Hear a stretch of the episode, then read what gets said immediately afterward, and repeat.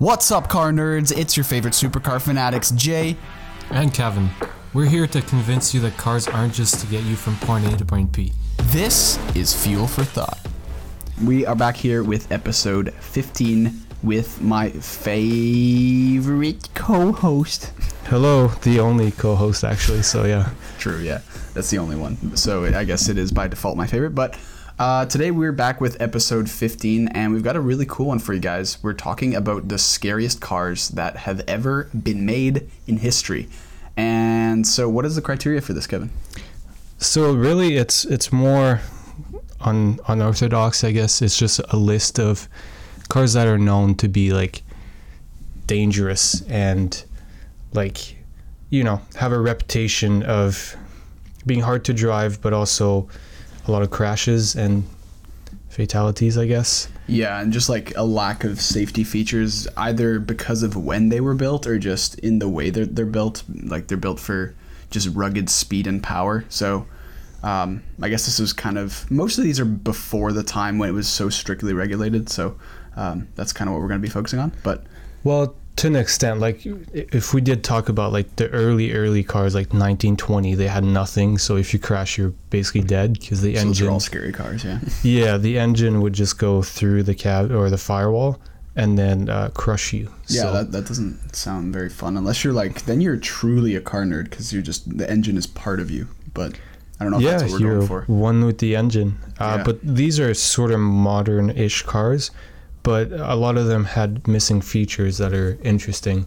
Yeah. So All right, well, let's kick it off here with probably the most famous one that's probably the most commonly known in the world, and that's obviously because of Paul Walker and what happened to him, and that's the Porsche Carrera GT. Um, so, if you guys don't know the story, Paul Walker he plays uh, I always forget his name in the show or in the movie. Brian, Yeah, Brian O'Connor. yeah. Brian O'Connor in Fast and Furious, and uh, so he actually died while driving. He actually wasn't driving; he was passenger in a Carrera GT. Um, when the driver, who was actually a racing driver, wrapped it around, I think it was a tree.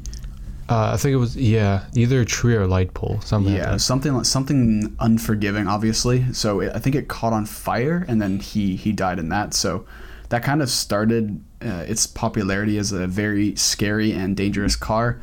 Um, and I mean, there's some other things here that kind of you know make it even scarier. So what are some of these things, Kevin? Yeah, so well, to begin, the car was never really meant to be a road car. It was designed and built for the racetrack. It was actually Porsche's attempt at entering a car in uh, Le Mans, and um, I think some regulations changed, and they never ended up releasing it to the, you know, the race world. And they just had this V10 sitting on the shelves, and then they were like, "We don't want to you know have it go to waste. And they were trying to compete at the time. Mclaren and uh, mercedes did the slr and then ferrari did the enzo. So they kind of wanted to go you know go into this market and compete with the others. So they took this v10 and essentially just build a, a race car like a raw purebred race car. And that's what the Carrera gt was. But that meant rear wheel drive manual with a race clutch. Like we're talking proper race clutch. Yeah, I think my we gotta get my brother on here at some point, but um, he's kind of not driven it, but he's kind of putted it through the Porsche lot. He used to work at Porsche, and he said that clutch is ridiculous. It's like I don't know, it's trying to lift like a f- eighty pound weight and like press into the floor, like doing pretty much like a leg press at the gym, essentially. Yeah, with one with one leg, and you're probably gonna have a pretty sore hip if you're doing that for hundreds of kilometers. This guy like works out too so it's not like he's yeah, he's, some weak or anything boy. Yeah. but uh yeah i think he what stalled it a couple times Yeah, yeah, it's, Yeah. it stalls super easily. So, yeah, that's kind of the first problem because your mind is going to be subconsciously occupied while you're driving with that heavy clutch and like making sure you don't stall in traffic and stuff like that. So, that's kind of the first thing that's going to dart your attention away from the actual driving, which is part of the reason why it's so dangerous as well. Um, and then what you said too, it's got the, yes, it's got the race clutch, it's got that scary V12, sorry V10 um, with 612 horsepower, which honestly I'm really sad they didn't put this in more Porsches because Yeah, that thing it- sounds awesome. it's well I, I think it's a good thing that they didn't because it's kind of like a unicorn like something we'll probably never see from Porsche ever again because now of all their missions BS and stuff. And you know, it's kind of a its own category, never going to be recreated, replaced. So that's why it has such a high status and such a, a high price. Like these things are going for one, two million dollars, which is insane because new was like half a million, and Porsche was like heavily discounting them because nobody wanted them in the early 2000s. I think we've talked about this one before. What episode was that? I don't remember when we brought it up, but I think we talked about the Carrera GT as well. Yeah, yeah, we were talking about how like a lot of them were just like the same color and stuff like that, and how they're so many were produced in like the same spec. yeah, it was an early episode when we talked about the Gambala Mirrors GT. Right, right. Yeah. we introduced the Carrera GT, but again, we, we have to t- keep mentioning Yeah, it because it's, so good. such It's so good. such a good car. So yeah, the the V10 600 horsepower, insane clutch, but then also rear wheel drive. That's yeah. a with one. manual. so Yeah. this is just asking for disaster. Uh, first of all. But the biggest point is no ABS or traction control, which yeah. That's insane. On a road going, I get like a race car, sure, like an experienced driver will be able to, you know, handle it, but on a, you know, everyday car, like regular people can, you know, if you have the money, go into a dealership and buy it. That's pretty insane to just not having any It is. assistance. It's kind of scary that anyone can just take this out on the road too. Like, for example, you know that heavy clutch, right? Say if you're not too comfortable driving like manual or stick shift, whatever you want to call it, um, and you you slip into a gear and then there's no traction control, so your wheels are spinning really quick, and you just it's almost it's so easy to cause an accident or to kill yourself if you're going fast enough. Yeah. So I think there's been a few like high profile deaths in the Carrera GT. So there's obviously Paul Walker. I think there's um, some famous rock artist in the early 2000s was like on a, a rally and uh, drove off a canyon. And then I think an actor, another actor, also passed away in a Carrera GT. So that's just like famous people. Um, yeah. This is multifaceted. It's not a one-time event. It's uh, yeah, it's kind of repeated here. There's been quite a few casualties, and you know that's why it kind of has the the nickname of the Widowmaker Yeah, uh, because it's uh, if you can't tame it, it will tame you. exactly. yeah. Yeah, so it's kind of like this idea that, you know, only certain people, like race car drivers or professional drivers, can really handle its true potential. And that's kind of the scary thing why they made it road legal in the first place, which is, you know, kind of our question. Um, why they why they just released this to the public and uh, mass produced it, which they didn't even really mass produce. But do you know how many units they built, roughly? Uh, yeah, it's like twelve hundred. Okay, yeah, so pretty pretty decent number of these cars were were in the world, um, driven mostly probably by people that don't have any racing experience or driving experience uh, to that extent. Probably not. I, I don't remember if it was the same thing. Like um, you had to be a exclusive Porsche, you know, buyer to, to get one of these. Mm-hmm. uh, I, I can't imagine some random, you know, schmuck off the street was just like with no driving experience was just like, yeah, let me put half a million dollar on some random Porsche. That's true. So I, I'm sure these guys have some sort of passion for cars and you know uh, like care about cars, but if Yeah. they're as if they're good drivers or not, that's that's Yeah, debatable. that's the thing. They can they can own them, but it doesn't mean they can drive. I guess. yeah, exactly. All right, uh, so that kind of wraps it up about the Carrera GT. Uh, the second one we wanted to talk about today is the early generation Dodge Viper.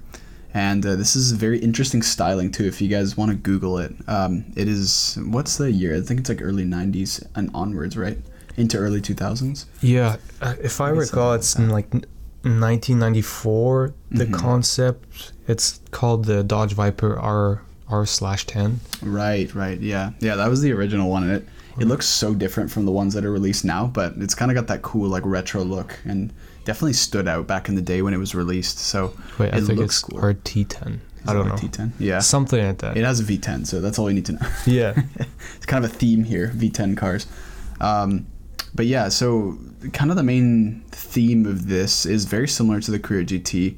Uh, they're built very basic. They were very simple in order to keep the cost of the car down because they had such a such a big sporty engine. Um, so I think that's kind of where the problem started. Um, there also wasn't any roll cage at all, which was kind of a thing that started occurring in the 90s, right? hmm Yeah, so just you know, obviously if a car rolls and you know you get in a in an accident situation, a roll cage is pretty needed, especially with this big engine underneath the hood, um, and it's got that massive eight liter V10 too. So it's the the flagship Viper engine. That's I think it's the biggest V10 in the world, right? The uh, newest one, like the well, I guess the they stopped making Vipers. I hate to break the news, but Yeah, like 10 years Sucks. ago or something. But the the last version of the Viper had an 8.4 liter V10, which is the biggest engine ever made yeah, it's ridiculous. or mass produced. I'm sure there's some shop. that did, yeah, like- yeah, they built in bigger, Yeah. bored out the the cylinders a little bit more. Yeah, I mean, the I think I saw a tuning company like they built out a Viper engine to nine liters, which is It's almost a liter per piston or per cylinder. That's ridiculous. Yeah. I I think you have to like trailer a gas tank behind you just to, just to Like drive little one of around. Those like uh, tanker trucks driving behind you. Yeah. Yeah, That's ridiculous. But yeah, this this thing is nuts, and this engine is huge too. If you've ever looked under the hood of a Viper, like most of the car is just engine, so it's it's a big freaking engine. Um, it did do 4.3 seconds zero to 60, which was pretty unreal for the early 90s. Um, and again, no ABS, traction control, or even airbags in this one. What do you think of that? Yeah, so this was like keep in mind this was early 90s. That's so from 70s to 90s like cars basically were weren't really regulated. Like it was just mayhem for the car industry. Like if you if you google pre we'll probably do an episode on this, but pre um, emissions regulation and when they started hiking gas prices in the like late 70s early 80s car manufacturers were making like massive engines Yeah. like big american like cube like 400 cubic i don't know like It was massive. yeah, but even then it was like still terrible horsepower like Yeah. No, we'll But- definitely have to do an episode on that. I, I I was actually thinking about that because that that lines up exactly with like the oil crisis in the 70s and 80s. So we'll have to Mm-hmm. do an episode on that that whole thing. It's some interesting history and kind of Yeah. shaped the whole modern world with how we look at fossil fuels. So definitely have to do an episode on that and kind of, you know, how it shaped the industry for sure. Yeah, but essentially, like, this time kind of was the golden era for car manufacturers because they could do whatever they want. So like that's why they they built this car, and yeah, the lack of airbags. Now looking at it, it's like okay, that's just insane. But back then, even seatbelts were like they were seen as uncool to wear seatbelts, which Yeah. is just insane. Like Especially now, going so fast with that power, it's like you Yeah. literally have nothing between you and like a brick wall. Yeah, exactly. And the lack of roll cage is like it seems like, you know, not impressive right now. Like not many cars have roll cages, but keep in mind this was a roadster too. You could get the coupe and then the roadster. So we're talking about a roadster where if you flip you're dead because Yeah, your head is the thing protecting you. literally like the windshield won't do anything and there's nowadays we have the the um I think they're called strut bars or something behind the driver's seat. Yeah, they're like behind the the headrest, right? That Yeah. stick out a little higher. It's like a little half oval Right. that will protect the driver, but back then there was nothing. It's actually ridiculous. Yeah, it's, it's crazy for us to think about now, but back in the day it was completely normal. Like even like Yeah. you said, going back to like the 20s and 30s, like it, it was never a thing for 50 or 60 years until regulation caught up and enough deaths happened that they figured they should probably do something about that. Well, the worst of the worst is like you could drive drunk. Like that's Yeah. the most insane thing to me. Without Back then- airbags, without traction control, ABS, No or any roll seatbelts. cage, no. yeah, you could. There, there's like, I mean, people could cram because it was bench seats, so you could cram like five people in the bench seat, drive drunk with no seat belts, Yeah. probably no speed limits because cops probably didn't have radar detectors or whatever back then. So it's like, that was insane. Yeah. it would have been fun, a It lot of would've been. hooning, but Yeah. uh, very Doing all deadly. kinds of hard drugs, you know. Yeah, yeah, But yeah, I, I think it makes sense now why the average lifespan has gone up so much. Honestly, now that I think about it, maybe it's all all linked to the car industry. yeah. But now there's more traffic, more Yeah, people. That's true. it's even worse. I just spent an hour in traffic, so that's why I'm still salty Kevin's about that. chapped. Yeah, we, we literally drove to this train station that's maybe ten minutes away, and it took him an hour to get home. So, pretty Yeah. uh, pretty distressed right now. Yeah. So yeah, if you guys hear passive aggressiveness, just uh, just Kevin being angry at, at the world. Okay, uh, so enough about this Viper. Let's move on to something a bit more exotic, and that, of course, is the Koenigsegg CCX. Do you want to talk about this one? Yeah, so this was not the first car Koenigsegg made, because that was the CC8S, something like that. Right, But yeah. it's almost the same body. Um, It kind of looks like really similar. Uh, this was back when I believe they were using the Ford engine, the V8, uh, supercharged V8, or twin electro, I don't know, central supercharger, some some weird Right, name. I have heard that. I didn't know they used Ford engines though. That's pretty interesting. Yeah, so initially they were too small to kind of like everything, every big company like Pagani, uh, McLaren, Bugatti. They all like they, you can't make an engine when you're like a really small company because it's too much money and Yeah. too much research and all that. So they just like use an engine from, you know, like Ford or a company that's mass producing. Yeah, Yeah. mass producing, established, and then they kind of tweak it for their own cars. So they would buy a big block Ford V8 and then, you know, supercharger, twin turbo, or whatever Yeah. to get the power. Now they build their own engines. Koenigsegg does, but back then they, yeah, they were pretty small. That's pretty cool. Yeah, that's maybe even an episode in itself too, like talking about you know where the original engines came from, because obviously like way, going way back, like the Ford Model T, right, like the first commercially viable car. Like Ford obviously started with you know its own engine, so it's kind of been like the the hallmark of the engine. Um, they so Ford. W- w- I, I wouldn't say they made they like revolutionized the engine because that was already in place. They were more ref, revolu- Revolu- revolutionary. Jesus Christ, can't talk. okay, that word that you just said, they just like sped up the manufacturing process. So before it would take months to build a car, but Ford really like um, crafted like a factory line and like Yeah, steps assembly and like line, right? assembly Yeah, line. okay, Yeah, yeah, yeah. exactly. And then like sped up and in turn like reduced the cost. And that's Okay. why the car was so popular because they could just churn one out like it still took a while, like a, a week or whatever, hmm but they undercut the competition by like hundreds of dollars, which to today's money is probably like thirty thousand dollars. Yeah, it was just ridiculous. Like that was some crazy innovation. But I think Yeah. that also kind of like set the stage for you know everything going forward to Like kind of how how manufacturing would would start and stuff like that. And to be honest, they still do that. Like I read some crazy statistic that in the U.S. it's like an F one fifty sold every like what is it eight seconds or something ridiculous. Uh, Probably nuts. not eight seconds. I feel like that's too low, but yeah, there's I want to Google it now. I'm actually really curious. Let me look it up. But anyway, uh, it's a like yeah. So I, l- let's go back to the Koenigsegg yeah. while you move look that back. up. Yeah, sounds good. Um, so yeah, this this car was made uh, in the early 2000s. Again, The- there's a common theme here. I guess safety started uh, after 2010. People valued their life. Um, so Somewhat. this car had 800 horsepower, which you know is good, but in today's standard, maybe isn't that impressive.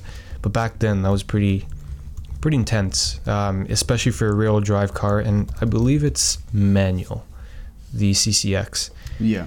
The early versions, however, didn't have a rear wing, which was insane because this thing, first of all, the, the front end is like very thin. So if you don't know about the CCX, you should definitely look it up because it's really like amazing car. The front end is very sleek, but then the back end kind of just falls off and not having a wing like supporting the down the back wheels Yeah. is just brutal. Um, and as we saw, there's uh, a, a, an episode on Top Gear, which to me is one of the my favorite episodes.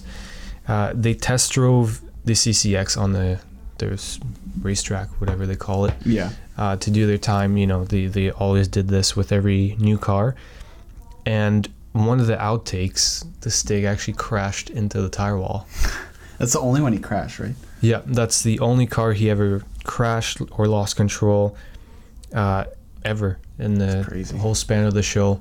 I mean, you can blame him. This thing is wild. Like, I don't know. Oh, 806 horsepower. Yeah, that's.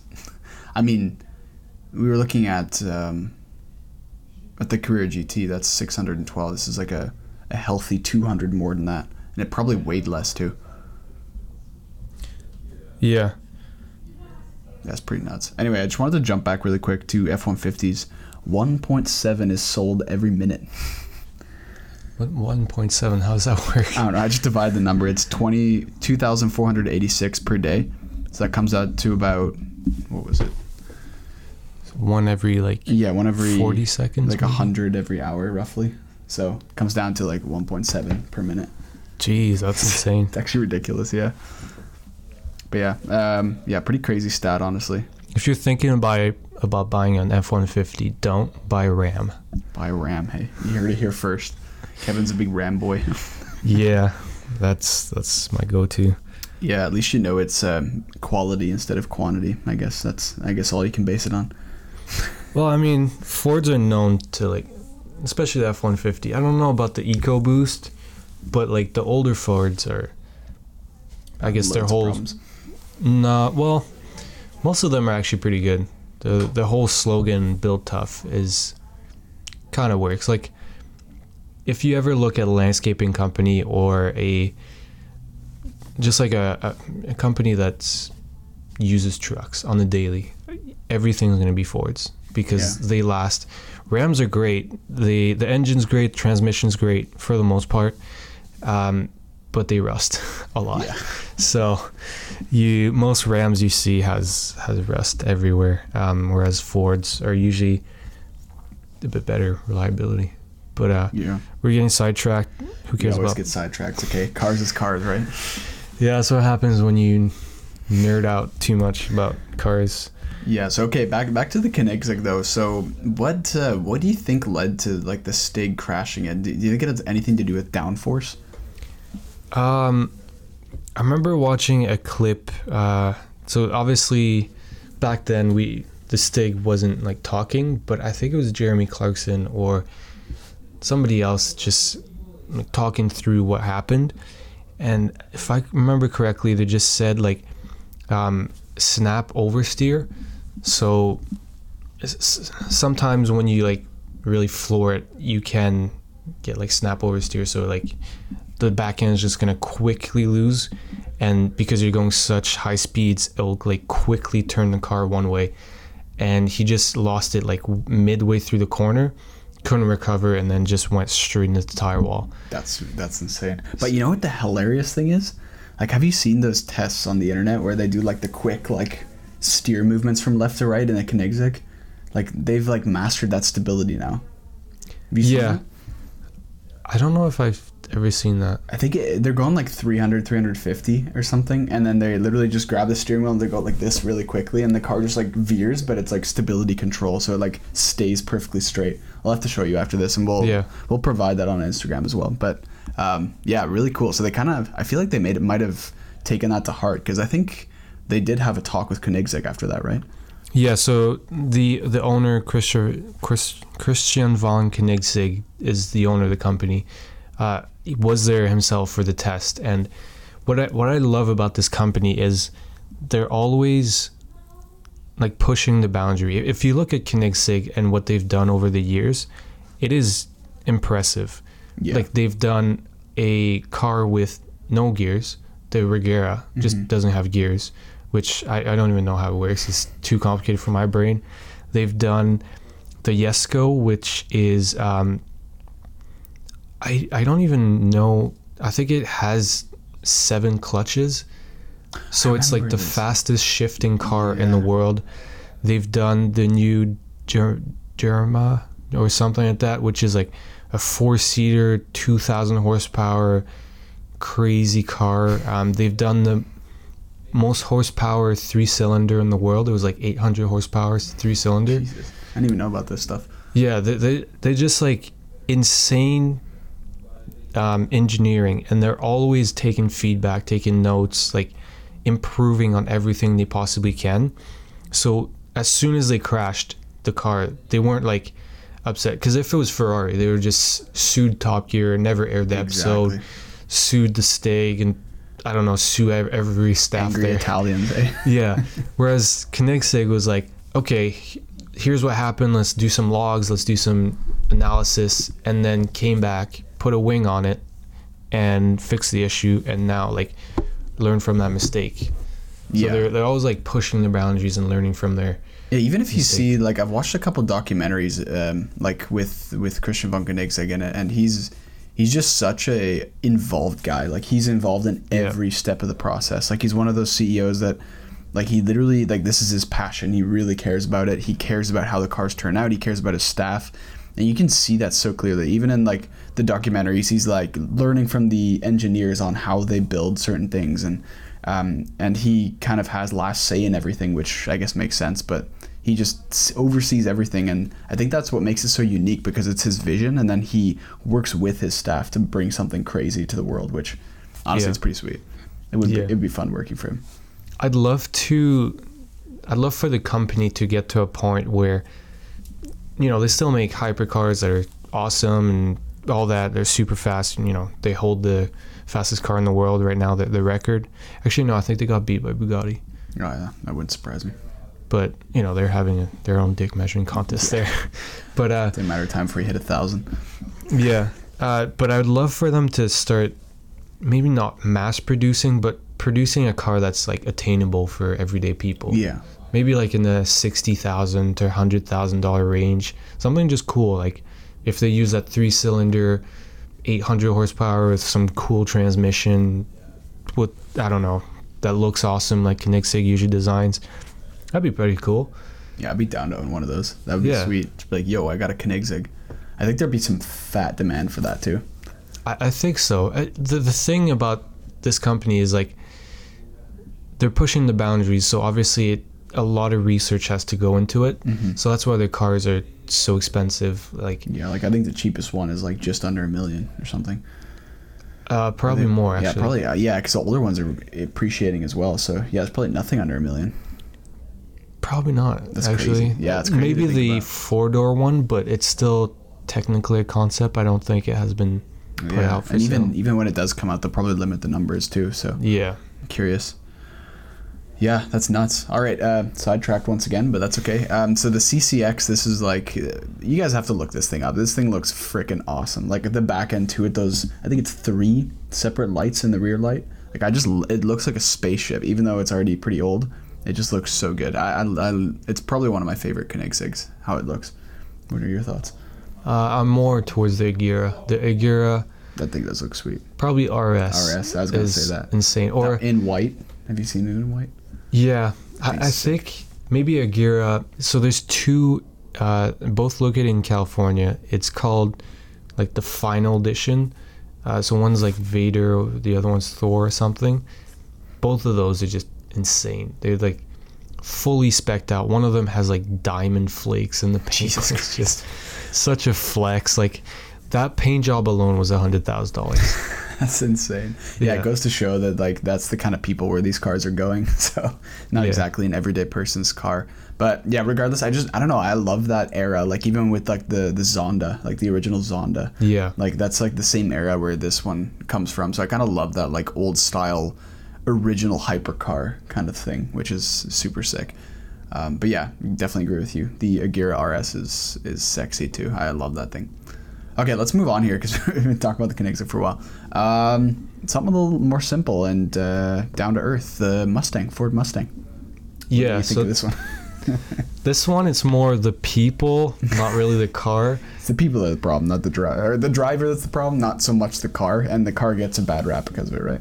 Yeah, so everyone pretty much knows the the whole internet is like memeing these Mustangs at this point. Yeah. Uh, what happens is they're mass produced, so they you know become cheap as the uh, as they get old because the market's like flooded with used Mustangs, mm-hmm. and then a teenager will buy it or their parents will buy it for the teenager, get behind the wheel, they don't know how to drive, and then they go to a car show, show off. Do a nice little skid leaving the parking lot, and then crash into people or cars. Yeah, the people one I've seen multiple times actually. Like the Yeah. the full like drifts in a parking lot doing donuts and then just losing control and into people. Yeah, Yeah, it's a it's a real problem honestly, and I think it's partly also because they're pretty affordable compared to a lot of cars. Like it's a pretty affordable like muscle car, um, especially if you go for like the V6 Mustang, like an older one. You can get them for I mean what under 20k pretty much. yeah, So yeah, I think that's that's part of the problem. Um, and again, rear wheel drive. yeah. Rear wheel drive. I think most of them are manual. Yeah. Um, you could probably get auto, but I'm sure you can still skid uh, auto rear wheel drive Yeah, Mustang. exactly. Pretty easy to do. Yeah, and even older people like they're they're pretty hard to handle these cars. Yeah. because the the thing is like it's not really an expensive car that people put care into it. So maybe you buy used one with like really crappy tires, and then you're like, well, I didn't spend that much. I'm not gonna spend more on tires. So Yeah. then you don't change them; they're bald, and then next thing you know, you're wrapped around a pool. Exactly. Yeah, it rains a little bit and you just don't have any grip in the rain or snow or whatever. And just boom. Yeah. Or you drift if you're a psychopath. But we never do that here. What are you talking about? No, Wish I could. I got Quattro. Yeah, I got X Drive. yeah, so uh, we're grown ups now, unfortunately. Um, Oh, in in the snow. I, I, still try to have some fun, you know? yeah, I've done some donuts in the snow. Yeah, want to actually take it to a racetrack and do some, well, not my car, but a car, and do some Yeah. proper drift lessons. I think it'd be really fun. Yeah, hundred percent. To do an episode, like a video episode about us doing drift. A vlog.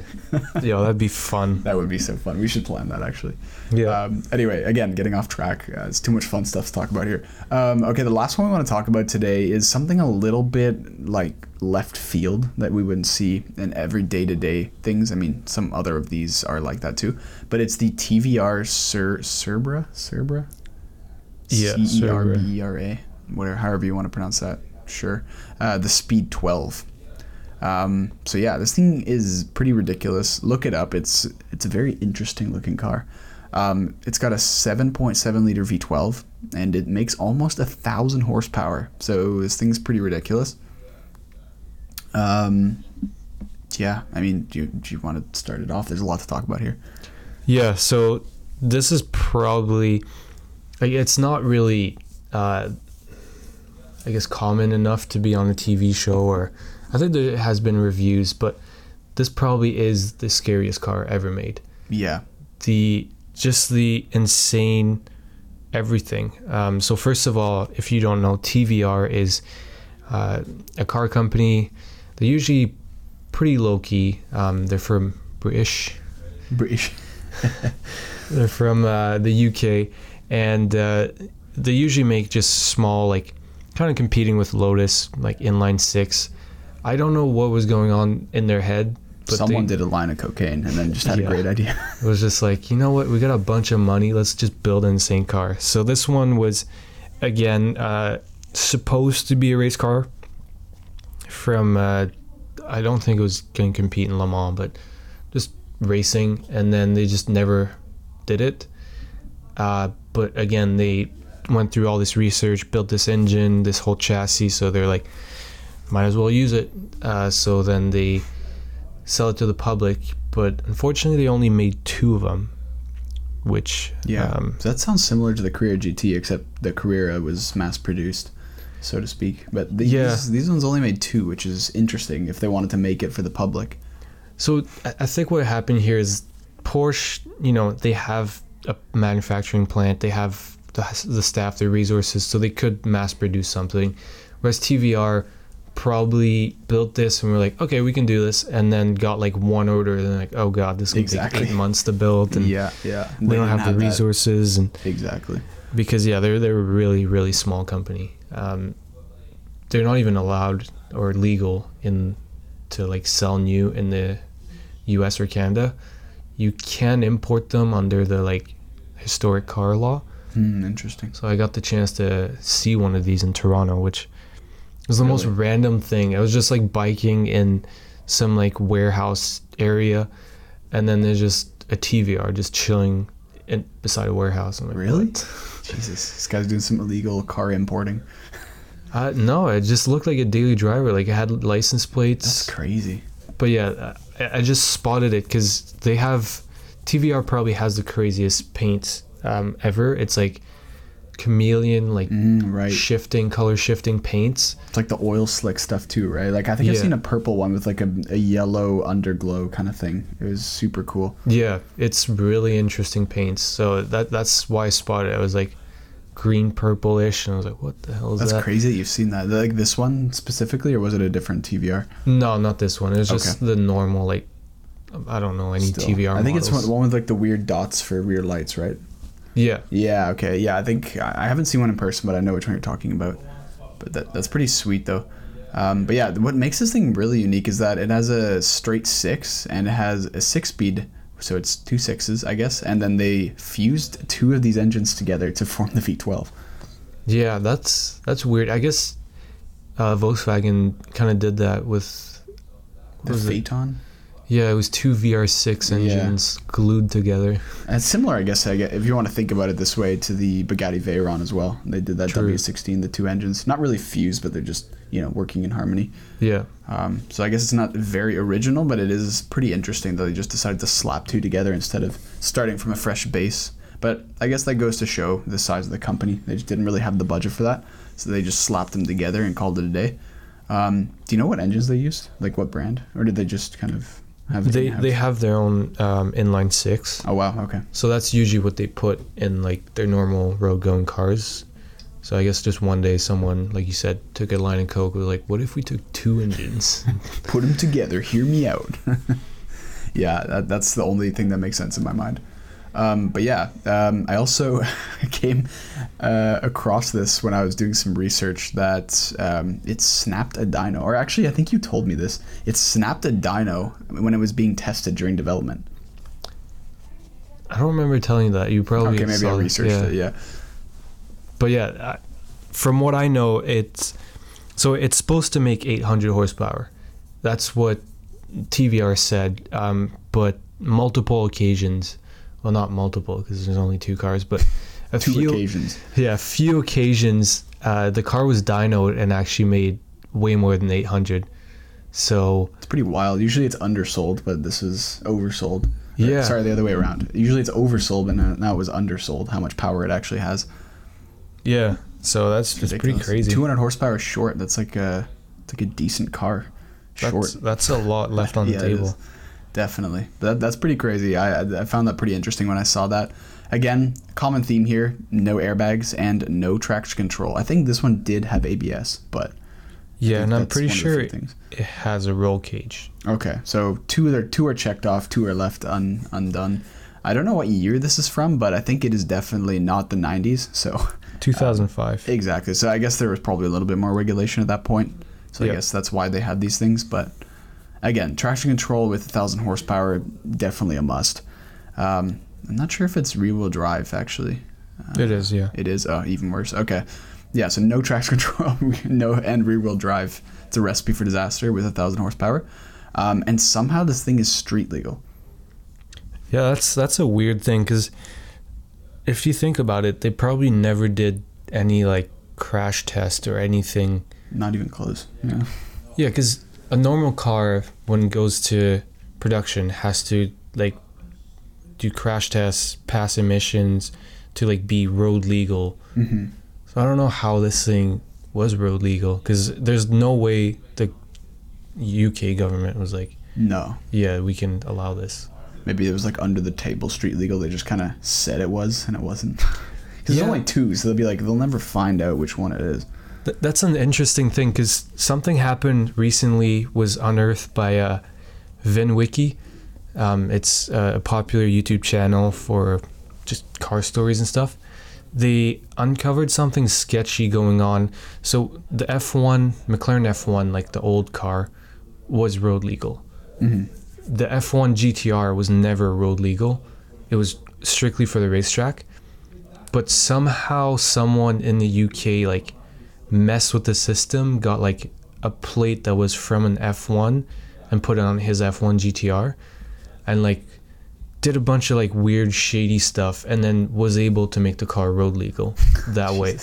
So maybe that's what's happening with this car. Like there's a bunch of like it's registered under a normal TVR car, That's very possible. but then isn't that. So I don't know. That's crazy. I didn't know that was a thing. We should try that with the Zonda R. Oh, want to try that. Things are I- ridiculous. I mean, I'm sure if you have enough money, I'm sure You, can bend anything you want. yeah, you can bend the rules to your to your will. Like Yeah. same same with the um, P1 GTR. So the P1 is road legal, the P1 GTR isn't. Yeah. But then there's a company in the UK that does some little magic, and then your car becomes road legal. Those British people, eh? They know how to do it. Yeah, there's uh, they know what they're doing. Yeah. I, I think they just put like turn signals on, and somehow then it becomes real legal. Exactly. Put a rear view mirror or something, and then you know call it a day. Yeah. Um, but yeah, anyway, so of the two, um, I know you were telling me about it. That one is in a museum, and the other one actually goes to car shows sometimes. Is that true? Yeah, so uh, the the one, so TVR I think has it in their museum or donated it to some museum, and so that one's probably never seeing the light of day ever again. But one was privately owned and has traded hands like quite a few times at this point, and every owner seems to just you know drive it and show it at car shows. Uh, it was actually recently sold at auction uh, this year, and surprisingly fetched a low number. So it was eight hundred thousand. I, I don't know if that's uh, British monies or real If it's fake monies or real money. um, but that's pretty low in my opinion. is pretty low. Because like really, this is one of one car. The other one's never exactly. going to be privately owned, and only eight hundred thousand. If we look like the McLaren F1, there's two hundred something that's selling for two twenty million, thirty million. Yeah, exactly. The F40s are fetching like I don't know, two million maybe. Something like that. I'm guessing maybe because it's a less known company, so a lot of people just don't even know it exists or they don't care to know it exists. So I'm wondering Yeah. if maybe because McLaren or like Ferrari, they're they're more established companies. It has a wider audience that maybe that's why it also drives the price up because you know obviously um, it's also supply and demand uh, driving that as well. True. Yeah. That's interesting. Yeah, that is interesting. I'll have to look into that more. But yeah, anyway, um, yeah. So that's the thing. This thing weighs a thousand kilograms, um, and it has 850 horsepower. The one that's left on the road, which is something I found. Um, it was built in 2005, like we mentioned. So Yeah. very interesting. Um, anything else you want to add? Uh, just the thing that like strikes me is so if it it's rated at 800 but if we go off what it dynoed at a thousand horsepower this is the original the og one of one car Yeah, you're right. So Koenigsegg might have not been the first. yeah That's crazy. All right, The- now I know why this thing is a death car. the death trap yeah That's crazy. because at least the Koenigsegg has aerodynamics and traction control and all the technology this thing did, just did not yeah, it's insane to me. Um, but yeah, back in 05, that was that was a while ago. So yeah, the original one one goes back. So Cool. the original mega car Yeah, unreal. What a way to end this. Um, Yeah. So yeah, we talked about quite a few cars today. We talked about the Carrera GT as the Widowmaker. We got the early gen Dodge Viper, the Koenigsegg CCX, the Mustang, and of course the TVR Cerbera Speed 12. So yeah, world's most dangerous and scariest cars. Um, buy them at your own risk, I guess. If you're listening to this podcast and you can afford any car other than the Mustang, uh, what are you doing? yeah. Uh, hit us up. We want to talk to you. yeah. Um, but yeah, thank you guys for listening. Is there anything else you want to add, Kevin, before we sign off here? Uh, no, that's that's good. Sweet. All right, guys. Thanks for listening, and we'll see you next week in episode 16. Goodbye. If you're still around, you must be a nerd just like us. In that case, head over to our Instagram at fuel for thought underscore podcast to check out our custom car specs. See you next week, and don't forget to hit the throttle today.